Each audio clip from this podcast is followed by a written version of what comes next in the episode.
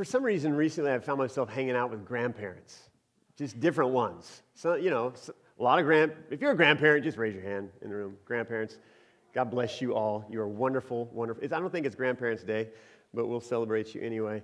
I was uh, hanging out with some grandparents who happen to be pastors the other day. We were having a pastors meeting last week of our little zone, our little team, and uh, there are actually only three of us there. A couple others couldn't make it.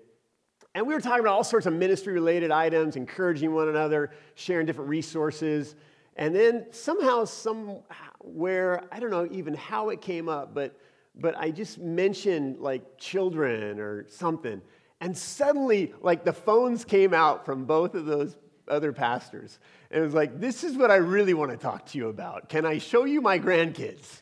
And they just started flipping through the pictures on their phones. And, you know, I mean, little slow moving through the phones, but they got there and, and showing me these different pictures. And, and I could just see that as, as good as our time had been together, discussing all sorts of important issues of ministry, what they really wanted to talk about was their grandkids. And uh, then last Sunday, actually, I was here, and um, uh, after our annual meeting, it was a wonderful meeting, by the way. Thank you so much for those of you who were able to be a part. But uh, after our meeting, I was just talking with Naomi Avedikian, and some of you know Naomi. And we were chatting. She's been here at this church for a long time. And I was just like, You're one of the legacy members. You know, thank you so much, Naomi, for keeping this place going through all the years. And, uh, and then she's like, Oh, yeah, thanks, thanks. And then I said, By the way, did I hear that your daughter just had a baby? She goes, Oh, yes, Pastor James. As a matter of fact, she did. Let me pull out my brag book, I believe she called it. Is that what you call it, grandparents? And, and out came, you know, forget the phone. Now it was the, uh, the, the actual little album. And she just started flipping.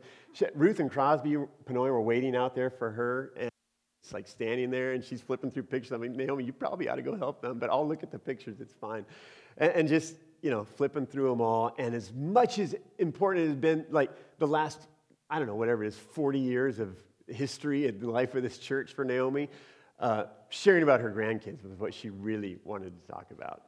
Do you ever get that feeling when you're just talking with people and you're talking about something, but uh, you know they really want to talk about something else? And, uh, and, and if you give them an inch, like they'll talk about it, like Aaron with baseball stats. You know, if you give that guy an inch, he'll start talking about fantasy baseball. And uh, other people, you know, music maybe, or their, their job or technical stuff. That's one of my most fun things about being a pastor is I'll be engaged in conversation with someone. I'll ask them a question about their work. Just not just being nice, but because I'm actually kind of interested. But then they'll start talking about what they do, and I'll be like, just glaze. I can just feel it growing on my eyeballs because I have no. It's like when I talk with Venzer about his work. It's like, what? I don't know. That's, that's beyond my ability to comprehend.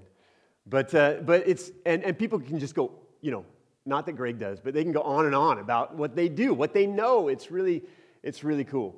Well, all this relates because in the letter to our, our first Peter, Peter's letter to the churches, um, no matter what he talks about, no matter what the topic of conversation in this letter, what Peter really wants to talk about is Jesus. Like he can start talking about all sorts of little different issues about how to live life and, and the situation that they're facing and, and enduring the struggles and the trials that they're up against. And he can talk about, you know, the, the, the, the government and he can talk about all sorts of life situations. But he just, over and over, he just keeps bringing it back to Jesus. It's like, yeah, I want to talk about this, but mm, no, we need to talk about Jesus. It kind of reminds me, you remember that old uh, familiar story of the Sunday school teacher who asked the class of young children, What's little and gray, eats nuts, and has a big, big bushy tail? Remember that one? And uh, after a moment, one of the child replies, I know the answer's probably supposed to be Jesus, but it sure sounds like a squirrel to me. I, well, it might, you know, it might sound like a squirrel when Peter starts to talk about other things, but really what he's talking about is Jesus. He really wants to just keep pouring us back, just keep our attention on, on Jesus. And I just, I, you know, we just can't forget as we read these verses from 1 Peter that this guy hung out with Jesus. I mean, he was like, you know, one of his right hand guys, just, just right there. He'd, he'd walked with Jesus. He'd been there in the moments, in the, in the good times and the bad times. He'd been there. He'd, you know, he'd failed. He'd, he'd denied that he even knew Jesus at times. He, he, had, he had not kept up his, he'd stuck his foot in his mouth more times than he could remember. And yet he, he had also been restored by Jesus. He had been loved by Jesus. He had known the grace and the goodness and the power of Jesus. And so, Peter, as he speaks, as he writes, as he lives in ministry, it's just infused with Jesus. And this letter, it just keeps coming out over and over again. So, um, we're going to look at another passage today in 1 Peter. If you have a Bible, I'd love to have you turn there. 1 Peter chapter 2 today. And uh, it won't take long for Jesus to like pop out of this, this wonderful passage of Scripture. Let's stand up together, can we, as I read? 1 Peter chapter 2, beginning down at verse 19 and through to the end of the chapter, verse 25. For God is pleased when, conscious of his will, you patiently endure unjust treatment. Of course, you get no credit for being patient if you're beaten for doing wrong. But if you suffer for doing good and endure it patiently, God is pleased with you. For God called you to do good, even if it means suffering, just as Christ suffered for you. He is your example, and you must follow in his steps. He never sinned, nor ever deceived anyone. He did not retaliate when he was insulted, nor threaten revenge when he suffered. He left his case in the hands of God, who always judges fairly. He personally carried our sins in his body on the cross so that we can be dead to sin and live for what is right. By his wounds, you are healed. Once you were like sheep who wandered away, but now you have turned to your shepherd, the guardian of your souls. It's the word of the Lord. Thanks be to God. You can have a seat. I have to say, there are lots of reasons, uh, actually, not to preach on this passage of Scripture. I, I, I do have a few, is why we should preach on this passage of Scripture, but there are a few that, that, that stand out. One of particular reasons for uh, not preaching this lectionary passage today. Um, well, the, the main one is this a quick glance at the context. If you will, if you don't have your Bibles, then the lectionary formatters sort of pulled a fast one over on you because they had us read Luke, or 1 Peter 2 19 to 25. But if you have your Bibles, look at verse 18. And just a quick glance at the context before our reading shows that this particular word of instruction is written to slaves. How awkward, right? How awkward. Just the mention of slaves or slavery in, in our day in our, in our culture, in, in, our, in our world, in our hearts. It just sends like chills down our spines or just shudders through our, our, our body as we think about the, the horrors, the brutality of this practice. Our own country's history marred by slavery, the current exploitation of human slaves all around the world right now for labor and for sex trafficking, all sorts of things going on, even in the world today, that disgust us and that horrify us. And to even talk or to think about slaves or slavery is just, uh, in, in some ways, just reason enough to just skip right over this. I don't want to bring it up. Even more than just talking about and, and to slaves and talking about slavery here, though, is the fact that Peter has this platform, he has this opportunity to talk about slavery. And instead of calling for its abolition, instead of calling for it to be wiped out, he, he actually encourages the people who he's writing to to treat their masters well, to do what their masters tell them to do, whether they are kind or whether they are cruel. He tells the people to, to bear up under even unjust suffering as a witness to Jesus. Again, awkward, strange. And there's concern, maybe thirdly, that to even speak about slavery, and, and maybe this doesn't do it for you, but, but to even speak about slavery in our day in any way other than to utterly condemn it is to, is to suggest perhaps uh, or to suggest perhaps that anyone who is experiencing this kind of abuse or exploitation should, should somehow just sort of bear up under it is, is, is, could come across as maybe being naive, heartless at best. And so it, it has a standing, even to talk about this subject. I really want you to engage that. I don't want any of us just to sort of fly by it and just say, eh, it's about slaves. That's cool, you know, whatever. No, I mean, it's a really, really difficult issue, and it has this sort of standing on some, some I don't know, not thin ice, but just fragile ground here as we speak. And yet the reality is this on the other hand, there are several reasons why we should not only not avoid this text, but we should dive right into it. And not just, you know, 19 to 25, but 18 to 25. I really should have read the whole thing for you, this whole section. The, the reality is that to avoid slavery would be to avoid one of the major realities of the day in which Peter wrote, both in society and in the church. Slavery was a different deal in the ancient world than it was here in America in pre Civil War days, and different than what it is around the world today. It was, a, it was a, really a, a, at the foundation, it was a widespread foundation for the Greco Roman society that was emerging in those days. And some suggest that uh, slaves actually constituted more than 50% of the population. Everything that we take for granted, electricity, you know, water, any kind of power, anything that, that we just have as a natural kind of luxury, it's not even a luxury, it's a, just what we expect had to be created, and in large part it was created by slaves in those days. Uh, race played no factor in slavery at all. Most, most slaves were guaranteed freedom by the time they were 30. So a, a lot of uh, folks look at this and think that, that, uh, that Peter was writing to a lot of young adults, actually, in this letter. Uh, some of you who are under 30 think that you are a slave to whatever job you're working at this time. It maybe feels like that. Um, education was actually encouraged. Uh, they, they wanted slaves to make themselves more useful. They were free to meet together, they were free to practice their own religion. In fact, some think that Peter devoted as much space as he did here in this letter to slaves because a large proportion, perhaps even the bulk of his readers, of his listeners, even those within the churches in those days, were actually slaves, which would make sense because here were people in a very difficult space in life, who knew that, who, had, who had discovered the freedom and the grace that had been offered to them in, in Jesus Christ.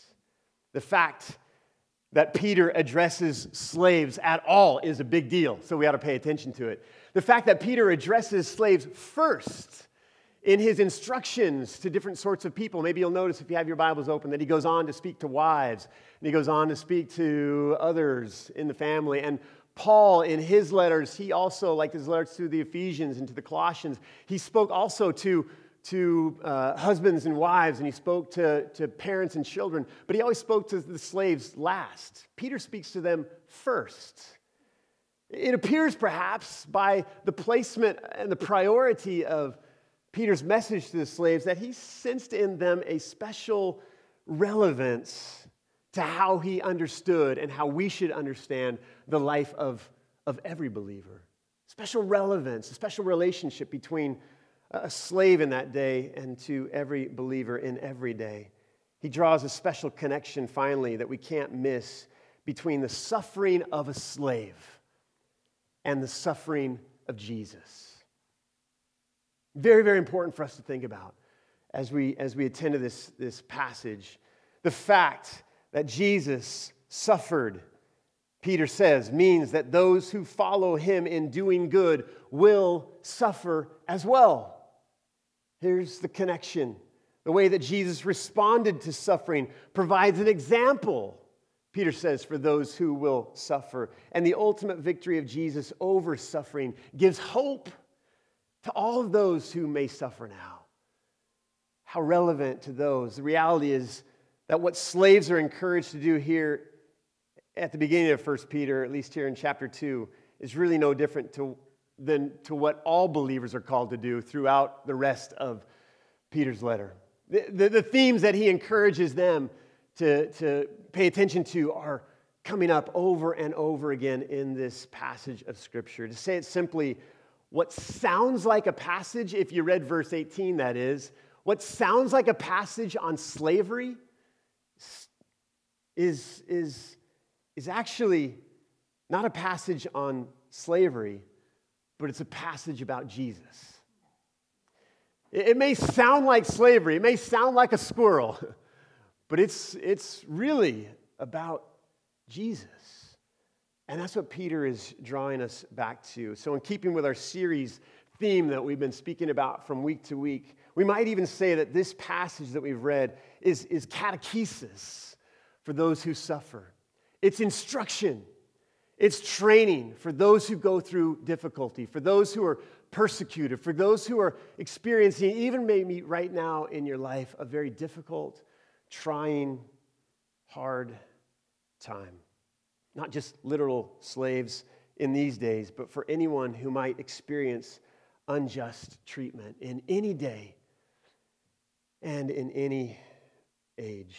Here's instruction for the believer today who is persecuted by your coworker or by your neighbor for your faith. And you know what it feels like? I mean, maybe just a little comment here or there. Maybe it's very in your face, maybe very critical.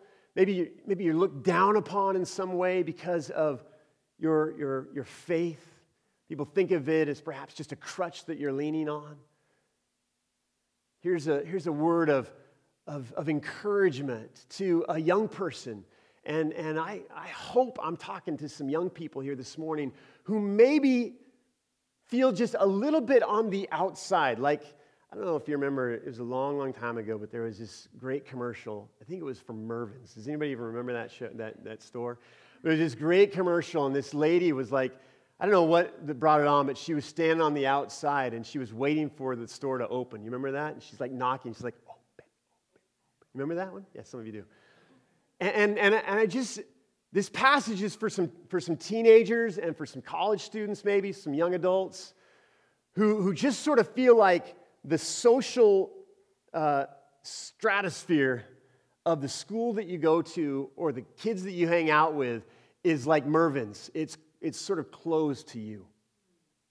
And, and people are maybe nice to you at some level. Maybe they're kind of rude to you, even, but they're kind of nice to you at some level. But because of your faith, it's like you're, you're on the outside looking in. And as much as you say open, open, open, because of your faith, those doors have stayed closed. And, and I don't know if anybody's been there. I certainly have myself. But if you've been there, that is a, is a hard feeling.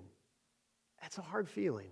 You know you don't want to be in there necessarily because you don't want to be a part of that. You know your stand of faith, but you also want to be in there because if you're not in there, then you're out here. And it's, it's a hard place, perhaps, to be for even for some young people.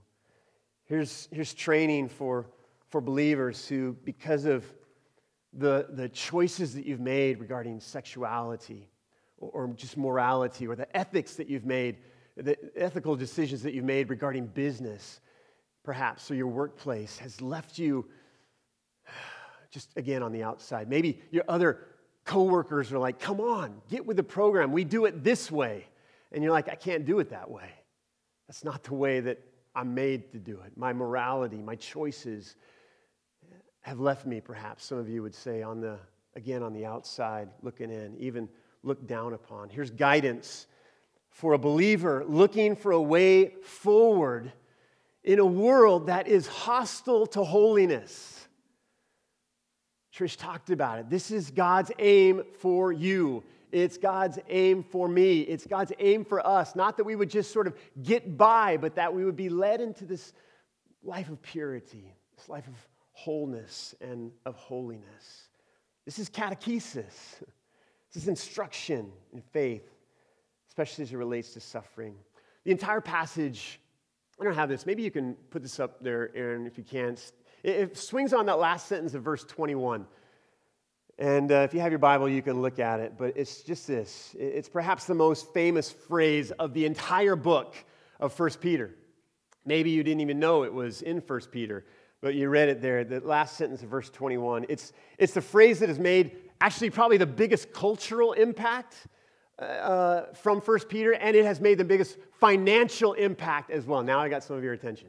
It's made the biggest financial impact in culture as well from this little sentence. He is just that last one. He is your example, and you must follow in his steps. Anybody with me? We know where I'm going with this? He is your example. You must follow in his steps. Say it with me in his steps. In his steps. A book written in 1896 by a pastor, Charles Sheldon, first published back way back in 1896. It's done fairly well over the years. 30 million copies have been sold. Not bad. Not bad. Unfortunately, it wasn't uh, copyrighted, and so a lot of those have been, uh, uh, Sheldon got no royalties for it. And it was pretty cheap. That's probably another reason why it sold so many copies. But it's a, it's a book that, that Charles Sheldon wrote um, actually after he had spent a series of Sunday evenings in his church preaching messages that were based basically, basically on a story that he wanted to tell. And some of you maybe have read the book or heard the story. But, but a series of fictional stories that he wanted to tell about people in a community who decided to live for one year without doing anything, without first asking the question, what would Jesus do? Has anybody heard that phrase before? Oh, you have? Oh, man. Some of you younger folks have no idea what I'm talking about. How many had a bracelet? Fess up. Come on, people. Come on. No? All right. It was one of the first rubber bracelets, right? I mean, WWJD was one of the first and sparked an incredible craze. I mean, you know, pro athletes were wearing them on both, on both wrists. Everyone was wearing those WWJD. What would Jesus do? And it all was sparked by this little book Charles Sheldon wrote all the way back in 1896, and some brilliant marketers, right, who took that the phrase and that whole idea and, and grew it into this, this cultural phenomenon. Well, for those of us who lived through the WWJD phenomenon, perhaps the idea has lost a bit of its luster. I mean, people were coming out with, you know, the anti WWJD. It's like, it's not what would Jesus do, it's who would Jesus be? Or, you know, it's not what would Jesus do, it's what would you do because Jesus did it? Or, you know, everyone's trying to come up with their own little spin on it, different initials to put on the bracelet. I don't know. But maybe it's lost a little bit of its luster. And for those of you who are younger, it never had any luster to begin with. But really, it's a, it's a, it's a biblical idea. I mean, it's right here in the Bible. We just read it It's biblical. in his steps. In his steps. What's really Peter talking about here? Is it really as simple as asking what would Jesus do in every situation as we think about, especially those situations of suffering, especially those maybe for a slave in that day or somebody who's going through great persecution in our own day? Is it really that simple? I think it's a pretty good starting place, actually, but not quite maybe the full story. The words Peter uses, and if you can go back to that verse 21, that would be awesome. The, the words that Peter uses here and the images he creates are powerful ones for us to consider this morning.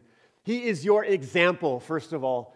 The, the word they use there is not the word that's just like some kind of, you know, idea or great notion that is an example that we should shoot at, that we should try to do our best to follow. The actual word, the Greek word that's translated example here, was, was, was, was used to speak about the letters that school children would put underneath their paper or right in front of them, so, or their papyrus or whatever it was that they wrote on in those days, so that they could trace the letters, so that they could learn the pattern of those letters so that writing those letters could become second nature, could become a part of really what they knew and who they were. It wasn't some model over here to look at and, oh, isn't that nice? Maybe someday I'll be like that. It was, it was this idea of He is your example right here to lay your life right on top of, to draw so close to, and to watch so closely,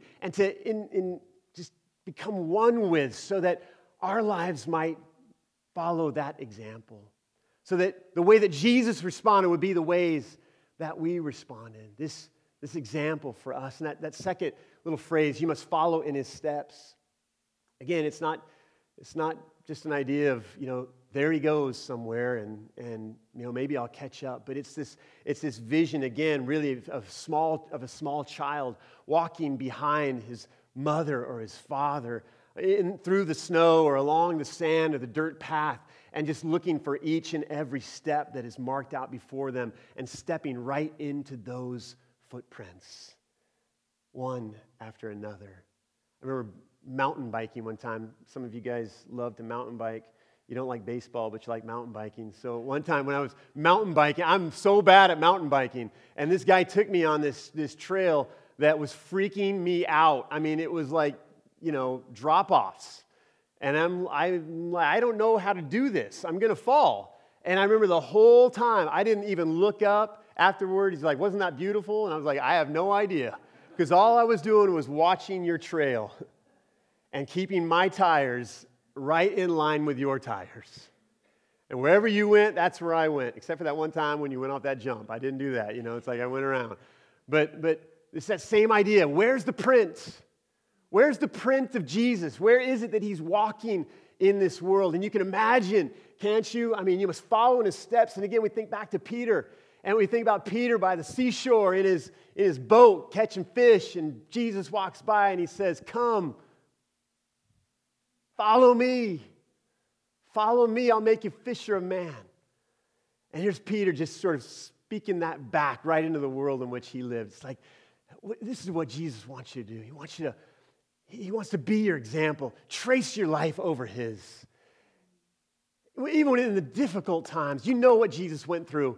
You saw what He experienced. Trace your life right over His. And you saw the way that He walked into it, and He says, Come and follow me. And it doesn't mean it's just going to follow you into just like the, you know, all the beautiful and easy things of life. It means come and follow me into the pain, into the suffering, into the, the tragedy that is victory. Come and follow me, Peter had heard Jesus say to him.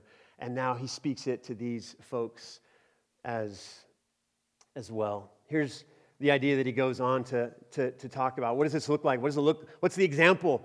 What's the steps? What are they? Well, in 22 to 25, he fills it out basically by referring back to Isaiah 53 and you don't need to turn back there, but he doesn't quote it. Interestingly, Peter, he does this a lot actually in his writings and in his preaching in the book of Acts. He, he doesn't always quote things from the Old Testament exactly as they were, he, he sort of adds his flavor to it. Is, I take it as sort of license for preachers. No, I'm just kidding. I would never do a thing like that. Peter can do that.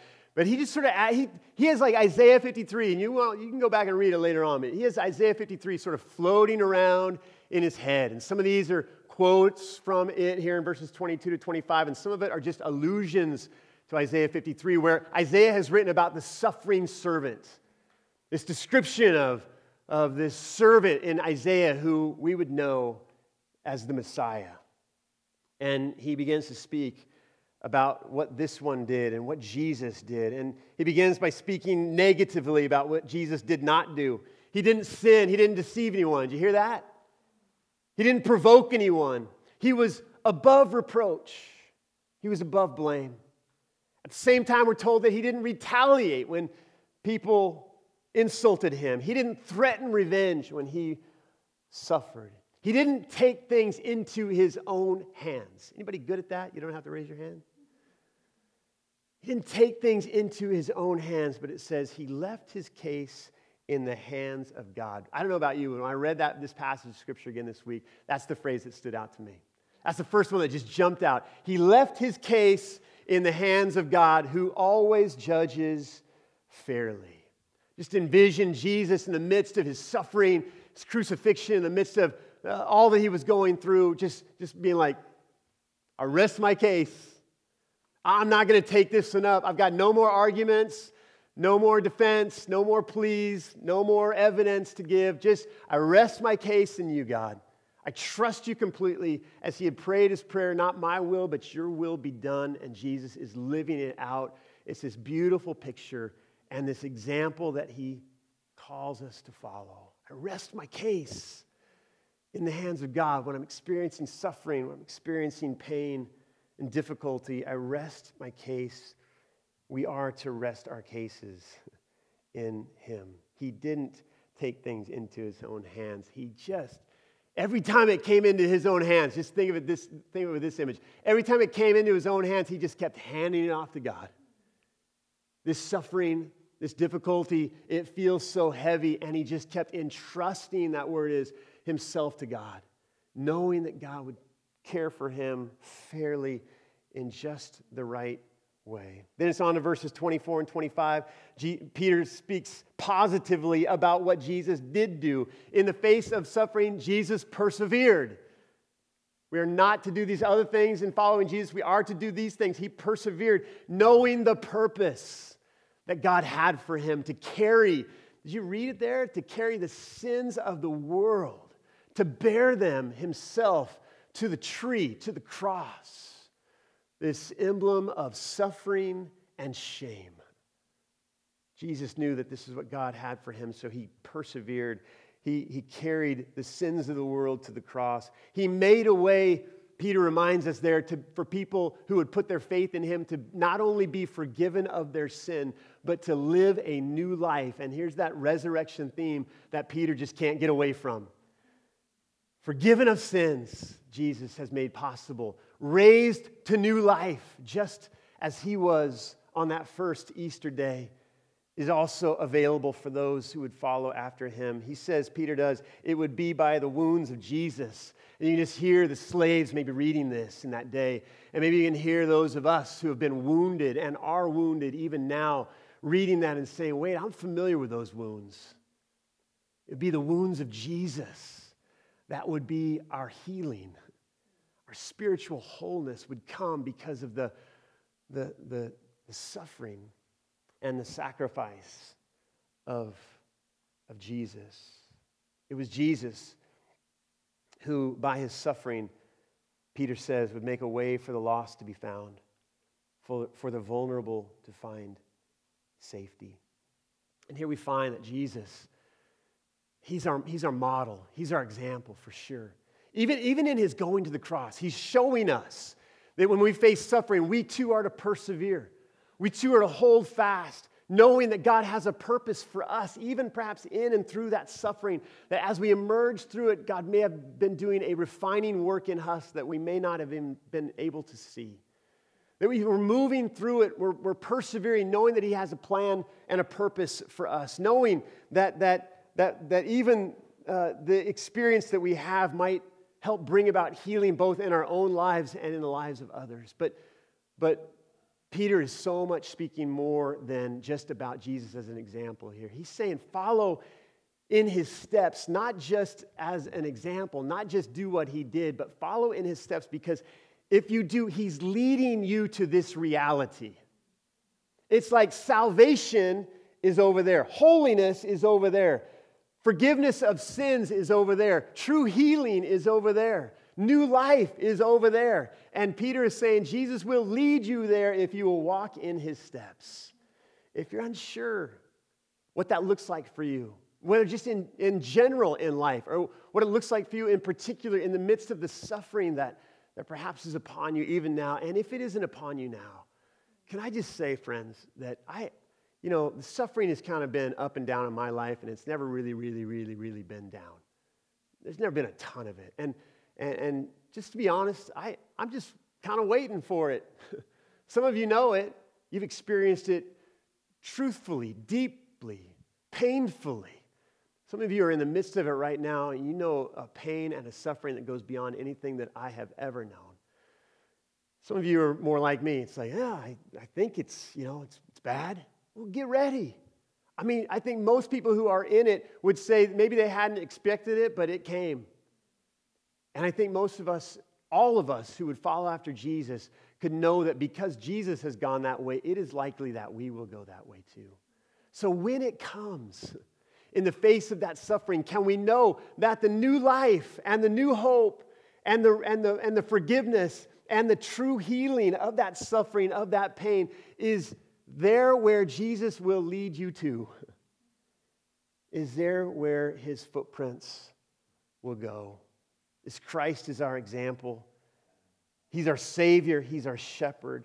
He's more than able to help these slaves, and He's more than able to help us. Let's stand together, can we? Invite our worship team and our servers to come down here. Today we get to again participate in the Lord's Supper.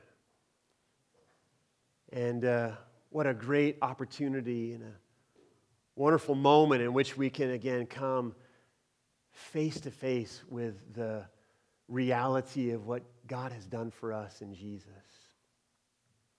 What, what, a, what a beautifully, divinely appointed moment where we can come to the table of the Lord and come before the, this gracious gift of God to us, this bread and cup that not only remind us, but, but they beautifully become to us the broken body and shed blood of Jesus. What a beautiful moment and opportunity for us, friends, to come to this place where we can come face to face with the suffering of Jesus. As we, as we ponder the magnificence of his gifts, may we, may we never forget the suffering that he endured on our behalf. And as we take of the bread, we, you know, Jesus told us to do it, but you know, how often do we really do it? But today, in the context of this message in particularly, can we, can we look at the bread and can we remember? And can we bring to life even now? Can we bring just to this present moment the broken, brokenness of Jesus, his body just broken for us? And can we look into the cup? And I would just invite you when you take that piece of bread just to stare deeply for a moment, just even into the cup as you dip the bread and into the, the depth of that cup. Every, every bit of it, Jesus being poured out for you. Jesus' blood that was shed for our forgiveness. It wasn't just a prick on the finger, it was, it was, it was his lifeblood poured out for us. And, and while we often take the Lord's Supper and receive these gifts with, and we will today as well, with great joy and with great thanksgiving. May we also do so today with a great awareness of what it cost Jesus, that we might be forgiven and given new life. And may we also, in recognizing the broken and poured out body and blood of Jesus, recognize that that's exactly what he's calling us to do in the world that in the face of the suffering and the trials and the difficulties that we all face or will face, that our invitation is to be broken and to be poured out and to rest our case in the hands of God. Let's pray. Lord Jesus, we know that a life of following you in your steps is not one that is promised to be easy. It's not one that promises just happy feelings. It's not one that promises a sense of just, just being in the right spot. we're reminded, Jesus, as you prayed in the garden and as you went to give of your life, that it was a, it was a tough place even for you. And yet we're also reminded by your obedience, Jesus, that it was a place and a, and a space that you were willing to walk through. Not defending, not taking up your own cause but resting in the hands of the Lord, trusting the Father, giving of yourself completely.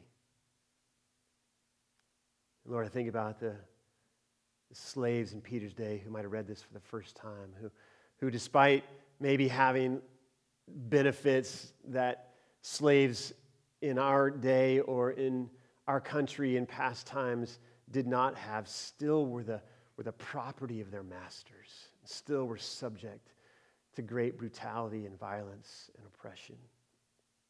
Think about the slaves who heard this word for the first time and perhaps who were gripped maybe for the first time or again by what it is that Jesus had done for them.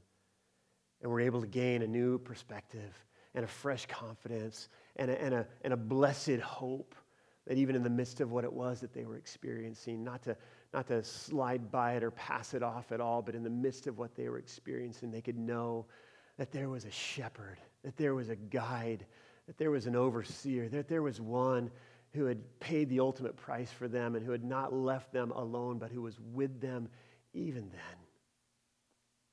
Lord, I just know that there are some folks, even here in our congregation today, that maybe it's something going on in their own life. Maybe it's a child, maybe it's a, a spouse, maybe it's a friend or some other situation in their life that's just causing great suffering and pain. God, it's real. And it's no use avoiding or ignoring or trying to pretend that it's not.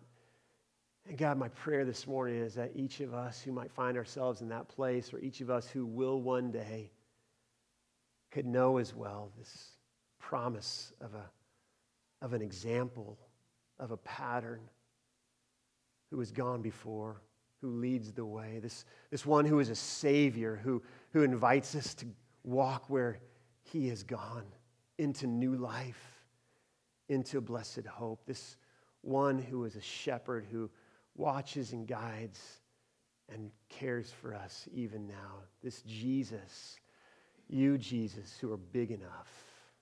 And so we come to you today and we're remembering your words, Jesus, to your disciples when you met with them and you took the bread and you blessed it and you passed it to them and you said, This is my body broken for you. Each time you take of it, remember me. In the same way, you took the cup and you passed it and you said, This is my blood shed for you for the forgiveness of sins. Take of it and drink. And each time you do, remember me.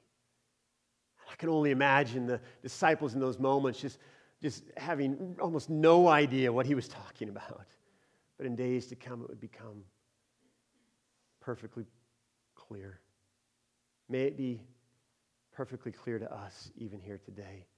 And may we remember, may we take to heart your broken body and shed blood, not only for the gifts that it brings us, but for the example that it sets us as we move into the days that are before us. We thank you, God, for these moments. We enter into them with great thanksgiving, with great reverence, with great joy